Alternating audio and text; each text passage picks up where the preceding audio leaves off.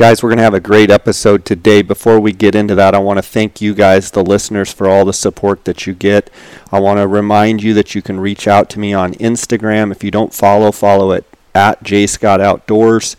Uh, feel free to send me a D M. I love uh, corresponding with you guys about your hunts and any questions that you might have. Uh, we're going to have a great episode. I also want to thank uh, the sponsors of this podcast. I want to thank Go Hunt dot com, Cody Nelson, my friend of twenty plus years. He's the glassing guru, the optics authority. He's the ma- optics manager over there at Go Hunt dot com at the gear shop. Uh, you can reach out directly uh, for info or for sales at seven oh two, eight four seven, eight seven four seven. You can also email him at optics at Go Hunt dot com. He also uh, gets texts from uh, my listeners at, on his cell phone, six oh two, three nine nine, three six nine nine. Feel free to send him a text if you're looking for a certain tripod or binocular or spotting scope or rifle scope, anything to do with optics. Uh, give Cody Nelson a call or a text. I want to thank Go Hunt dot com also and remind you guys that the Go Hunt maps, the mobile app, um, mapping apps, are now available on iTunes and Android. Uh, they have real three D. Um, it's awesome, awesome three D mapping on these mobile apps. Uh, you can get a free trial, a seven-day free trial, by going to GoHunt.com forward slash J Scott. You can also check in the show notes. I'll have it linked up. You get a seven-day free trial. That gives you access to everything in the Insider, as well as uh, g- let you look at the, the mapping apps, uh, both on the desktop and on your phone. Uh, you can also sign up Uh, by going to Go Hunt dot com and just use J Scott, and that's going to save you fifty dollars. Uh, you're actually going to get a Go Hunt gift card, fifty dollars Go Hunt gift card when you sign up. So go check it out. Also want to thank K U I U Ultralight Hunting. That's the gear that I wear on all of my hunts. Go to K U I U K U I U dot com uh, to order the gear right there that are direct-to-consumer model. Uh, so that's the only place you can get the gear, as well as phone scope dot com. Use the J Scott twenty-one promo code, and you're going to get a ten percent discount. Uh, guys, let's get right to this episode, and again, thanks for listening. Guys, welcome to the J Scott Outdoors podcast. We've got my friend Justin Earhart of Premium Hunts out of the eastern part of Arizona, Unit one and twenty-seven. Justin, how you doing? Good, Jay. How about you? Good. Um... You were just down in Mexico doing some guiding with us uh, for Coos Deer, and you had a couple of great trips. Are you wishing you were still in Mexico chasing big bucks? Yeah, it's always a good time down there. It's, uh, it's fun, but it's always nice to come back home for a while. For sure. Um, I want to dive in and talk about the Arizona um, elk applications, which are due here Uh, next Tuesday, um, February eighth, and I wanted to get kind of um, an inside look at Unit twenty-seven and Unit one, which is where you live and the units that you guide in. Um, and before we do that, what are conditions looking like uh, as of right now on the ground? What is the data that, that people will want to know that they need to know in order to apply, um, as far as, uh, you know, monsoonal moisture, holdover feed, can, you know, conditions as we see them right now? Well, right now I'd say we're, we're sitting pretty decent. Um, this winter so far, we've had a couple of pretty decent storms. Um, we dang sure could use some more between now and the end of April to put some icing on the cake. But, um, this year we went into winter with phenomenal feed. We got some late monsoon rains this past year, and uh, didn't do much for the elk this last year, but um, that feed carried into winter. So the bulls have had a pretty mild winter weather-wise so far with some pretty good feed. So with good holdover feed going into next season, you have to be fairly optimistic about potential uh, good antler growth if we're being optimistic and think that we're going to get some, you know, spring moisture, which seems to really help green things up and, and get them started. Um, you're you're thinking that potentially uh, this next coming year could be very good if if a few things line up right. Yeah, definitely. I think right now we're sitting pretty decent, but if we get a little bit more moisture, I think it's going to shape up to be a pretty good year for antler growth. Sounds good. Um, in Unit one and twenty-seven specifically last year, um, how did you see the hunts, um, you know, going from all your experience of, of years past? How would you compare last year, or, um, you know, how would you categorize it? You know, last year um, actually turned out a little better than I had expected. I was kind of expecting the worst, and uh, the bulls actually had pretty good growth in our neck of the woods last year. Um, there were a few bulls, you know, that we killed in kind of off the wall places that were a little droughted out on their top ends and stuff. But for the most part, I was, I was pretty happy with the way last year turned out. Do you, um, is there any, uh, specific changes this year as far as, um, tag numbers, Um, or season dates? Um, I, I know the early archery season this year starts on uh, September ninth and runs to the twenty-second. One of the challenges with that uh, is that moon is full on the tenth. How do you think that's going to translate into that first opening weekend of the archery hunt? I think that first week's going to be, you know, pretty slow, but steadily picking up as that moon starts to fade. Um, it, you you know how it can play a factor in in the amount of time they're on their feet, and with a hitting early in the rut, I think it's going to slow things down quite a bit. Do you think though that uh, for the right people that might find a bull early, that they could actually get on him before he's really riled up and, you know, really gathering cows in, in a bunch of chaos? Does it leave an opportunity or an open window, if you were to find a good one, to be able to potentially get on him before he, you know, gets a bunch of eyes around him? Yeah, definitely. It'll, it'll dang sure uh, be able to chase some bulls that are, you know, haven't really pinned down where they're going to be yet, but they're going to be kind of in that still more docile transition from herd to herd.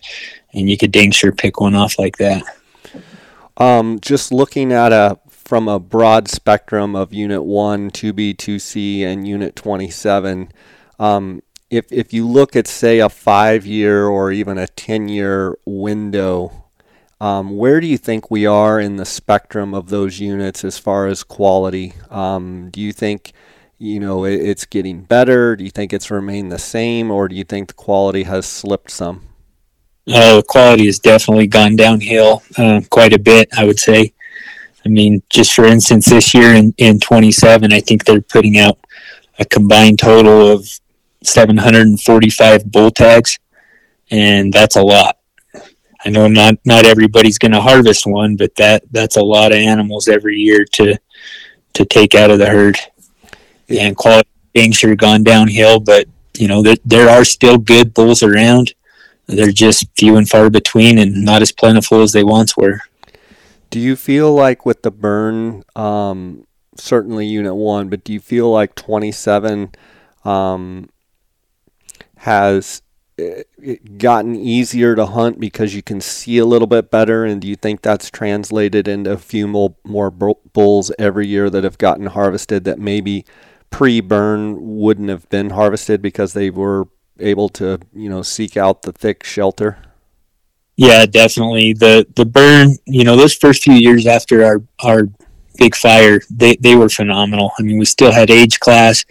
The feed was incredible. Um, we'll never experience years like that ever again. And now, you know, like you said, the, the burn has made it a lot easier to hunt in certain areas, and there's a lot more people killing elk now compared to, you know, pre-fire. I want to start, um, I, I want to dive in. I, I, I kind of started talking about the full moon and the ninth, tenth, eleventh there, that kind of, you know, first part of the archery season. Um, it looks as though, uh, Unit twenty-seven and Unit one both have that same date of, of starting on uh, the ninth. Uh, I'm not sure if it was a year ago or a couple years ago. I believe Unit twenty-seven was one that was in the rotation that started with, I believe, a muzzleloader hunt uh, right off the bat, and then the archery hunt followed after that.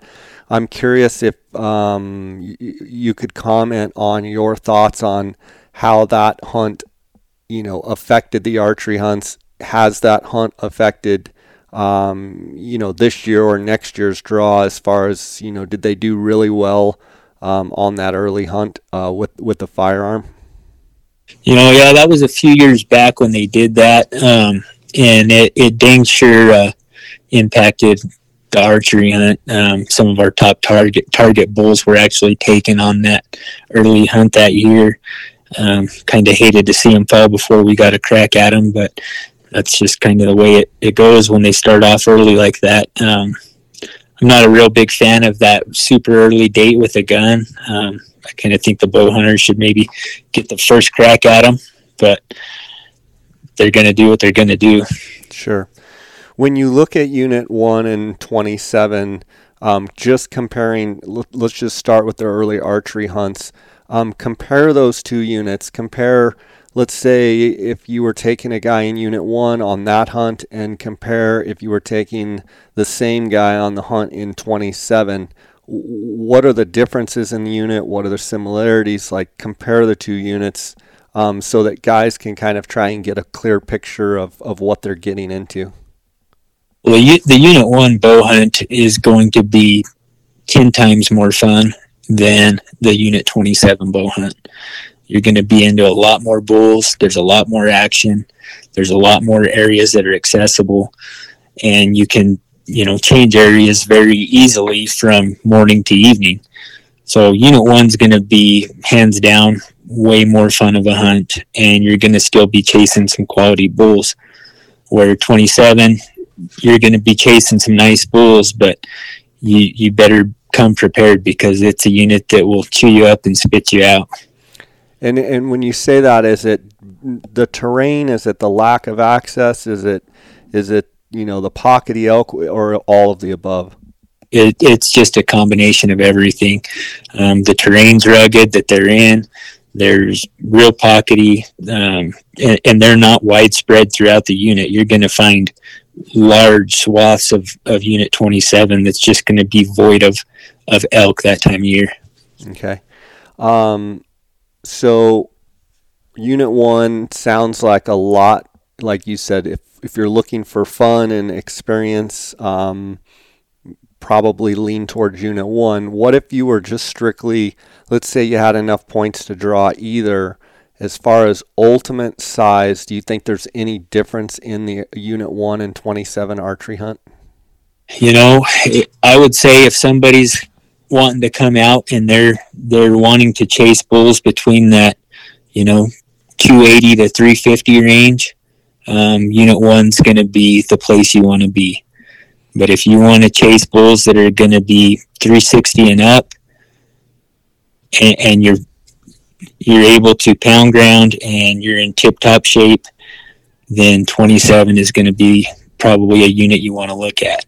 Um, they're both going to hold big bulls, but in my opinion, Unit one is going to hold more bulls in that three hundred to three fifty range, and twenty-seven is going to hold more bulls that are going to be in that three sixty plus range. Okay. Um, when I skip over and go to the firearm season, um, it looks like Unit one two B two C uh, is a muzzleloader hunt, September twenty-third through the twenty-ninth.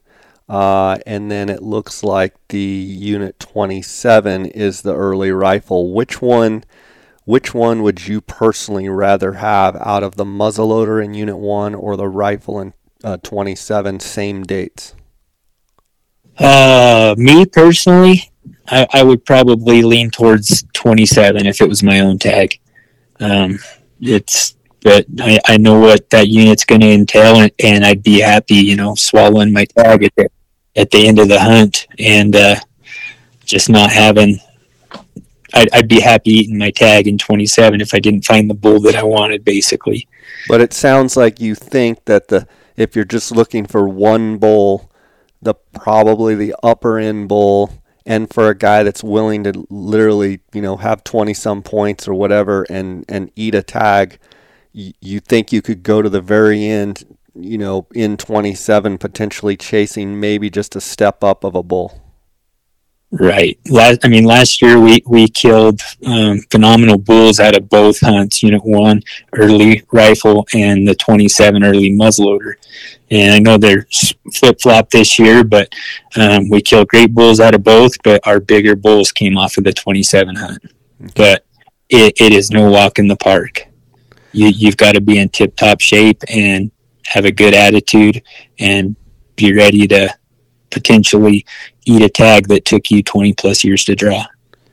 Let's talk a little bit about the late archery hunts. Um, that's a November fourth through November seventeenth, uh, Unit one, two B, two C, and then you've got the same hunt in Unit twenty-seven. Um, which hunt do you prefer there on the late you know, archery? They're both, they're both pretty dang good hunts. Um, they're a lot different style of hunting. Um, or, you know, Unit twenty-seven, you're going to be stalking them in big, nasty country, and you're going to maybe get a stalk or two in a day. Where Unit one, you might be hunting bulls in, in more of, uh, you know, flatter timber, but some mountain meadows. So you'd be try- kind of catching them in that transition from bedding to feeding. Understood. Is there much water sitting in one and twenty-seven on those late hunts, or is it mostly spot and stock? It's mostly spot and stock. I mean, depending on weather conditions, if you get a real dry year, you, you could do some good on some water. But these two units, you know, we, we have a lot of groundwater throughout both units, even even in the lower portions of twenty-seven. Um, it's not like you're just going to be able to go sit up on a tank and, and have bulls funnel in like crazy. It's It's uh, it's more or less a spot and stock hunt on both of them. Okay. Um, and then that leads me to the late elk hunts uh, in one and twenty-seven. We've got a November twenty-fifth uh, start date to December first. Um, which which late hunt do you give the nod to uh, over, you know, one and twenty-seven? Which one do you kind of lean towards? Um, Unit twenty-seven is going to be a lot better late hunt, hands down. Uh, you're going to see a lot more bulls. You're going to probably see a lot better quality. And the only stipulation to that is you are going to see more people. There's just, uh, we, we call those hunts the November Massacre. It's, uh, a lot of elk get killed during those hunts. And sometimes they can be pretty, uh, I don't know how to put it, but th- they can take the air out of you when you're hearing gunshots go off all day long in in portions of the unit. As far as the dates, the twenty-fifth through the first, um, does anything jump out at you there? Is is you know, do you like those dates? Do you like seeing them, you know, earlier or later, or is, it doesn't really matter at that point? No, the the dates are pretty good. Um, I do. do wish they'd kind of slide those late hunts away from Thanksgiving, but that that'd be the only thing. You know, you you hope you get a little bit of weather leading up to the hunt, and usually get some weather during those hunts. So does weather make those hunts better as far as being able to see the bulls because there's snow on the ground, or does it get them moving or up feeding, or what's what's the status with that? Yeah, a little bit of all of the above. um In twenty-seven, it'll it'll actually push bulls into more remote places where they won't see as much pressure. So that's what we really like to see is is a lot of those elk getting, you know, pushed away from the roads and some of that more accessible country, and push them down into the rougher stuff where not many people are willing to go. Couple questions um, from some Instagram followers. What does the quality of bulls and age class still look like in both units? Yeah, that's a that's a tough one, man. I mean, because, you know, in Unit one archery hunt, you get a lot of influx of bulls from twenty-seven and from the reservation. So quality during the September time frame in Unit one is going to be a lot better than the quality in the November rifle hunt. But I'm go ahead. Across the board, on average, I mean, both units are, are realistically a three hundred to three thirty type unit. And you're going to have, you know, a handful of bulls that are going to be north of that. And, you know, some might be a little bit north, some might be quite a ways north of that range, but yeah, for just the most- go on your Instagram page to see them too, because it seems like you guys kill them all. um, it seems like you guys kill better bulls than that, but I think what you're trying to do is paint a realistic expectation of that three hundred to three thirty with a chance for better, right? Yes, absolutely. I mean, I, I don't want anybody coming out with unrealistic expectations. I mean, to kill those caliber of bulls up in that upper range, we're, you know, we're passing a lot of bulls in that lower range. So you, you got to be prepared mentally, because you might have to look at one hundred bulls before you find the one that you're looking for. Next question says, one hundred percent odds to draw either archery in one or twenty-seven. Is this the year? Is the moisture there? Question mark. Uh, like, kind of like I mentioned before, I, I think we're sitting pretty good right now. Um, a little bit more moisture between now and the end of April would would do a lot for us. But and if, apply with point guard for whatever reason. If moisture shuts off or something changes, that always gives you the option. But you're, what you're saying with what you know right now are looking pretty good, probably better than we've looked in a, in a handful of years, right? Absolutely. I, I'm I'm excited to see what's going to happen this year with the moisture and, and the horn growth. But anybody who's applying with more than two points should always buy the point guard. It's only five bucks. I mean, buy it. You never know what's going to happen. Yep. Could could save your points. Next question, uh, are the late season archery hunts worth it for low point holders? Absolutely. If you, if you want to come out and, and do some elk hunting and have, you know, your chance at some decent six points, then those late archery hunts are are good hunts. Got another question here for you, Justin. If you're not seeing bulls, how long before you move to new country?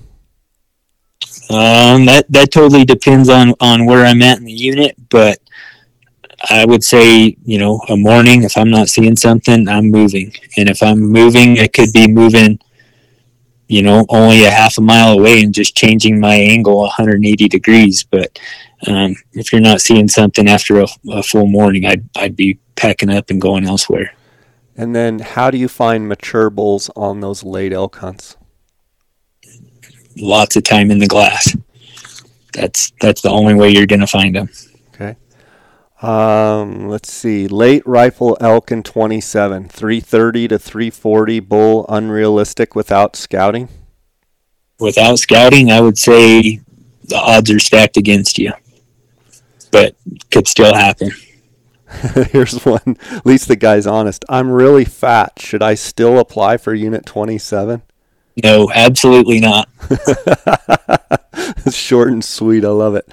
Um, For a non-resident with low points, is the late rifle worth it? Less than ten points. Yes, absolutely. It's one of the better late rifle hunts in the state. Good stuff here. Um,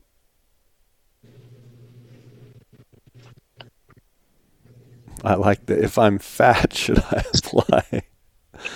uh, but it, I mean, it, it's a unit that, you know, somebody, even if they come out, I mean, I, I've taken guys to the emergency room on that hunt who come out and were bodybuilders, and uh, it, it will chew up the fittest of fit and spit them out.